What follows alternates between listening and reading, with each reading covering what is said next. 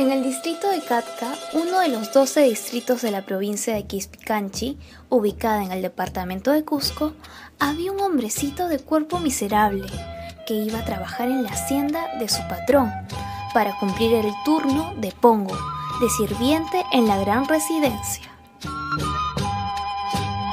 Buenos días, patrón. ¡Ja, ja, ja, ja, ja! ¿Eres gente u otra cosa? Humillándose, pongo no contestó. Estaba atemorizado, con los ojos helados de miedo. Se quedó de pie. Al menos sabrás lavar las ollas. ¿Podrás manejar la escoba? Con esas manos que parecen nada. Arrodillándose, el pongo le besó la mano al patrón. Él era un hombrecito pequeño, pero con una fuerza común a cualquier hombre de la hacienda. Hacía todo lo que le ordenaban hacer y lo hacía bien. Tenía un rostro de espanto, era huérfano de huérfanos, que denotaba tristeza, no hablaba con nadie, trabajaba callado, comía en silencio. ¿Y el patrón? Era un hombre déspota y se burlaba de pongo y lo humillaba. Y le decía, «¡Eres perro! Entonces camina como perro».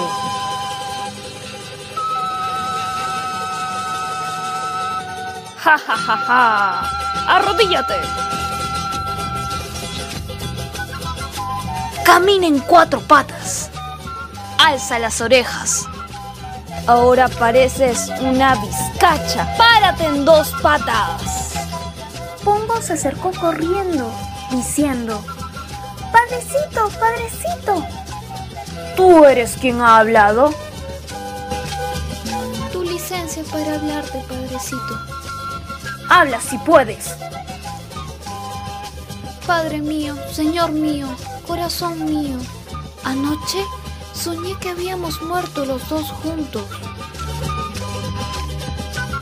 ¿Conmigo? ¿Tú? Cuenta todo, indio.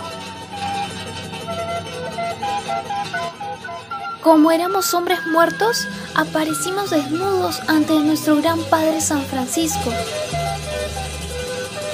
¿Y entonces qué pasó? ¡Habla! Dijo que venga el ángel más hermoso, acompañado de un ángel pequeño, quien traía una copa de oro llena de miel de chancaca, más transparente, y ordenó: cubre a este caballero con la miel que está en la copa de oro, el cual enlució tu cuerpecito, todo desde la cabeza hasta las uñas de los pies, y te erguiste solo en el resplandor del cielo. La luz de tu cuerpo sobresalía como si estuviera hecho de oro. Nuestro gran padre San Francisco volvió a ordenar que de todos los ángeles del cielo venga el de menor valer, el más ordinario, y que traiga en un tarro de gasolina excremento humano. Y él ordenó: embadurna el cuerpo de este hombrecito con el excremento que has traído y cubre lo más rápido que puedas.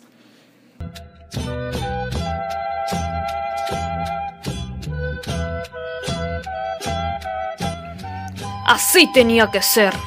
¿Y después? No, padrecito mío, señor mío. Nuestro gran padre, San Francisco, nos quedó mirando y dijo: todo cuanto los ángeles debían hacer con ustedes, ya está hecho. Ahora lámense el uno al otro, despacio, por mucho tiempo. El viejo ángel comenzó a rejuvenecer a esa misma hora. Sus alas recuperaron su color y su gran fuerza. Nuestro padre San Francisco le encomendó vigilar que su voluntad se cumpliera.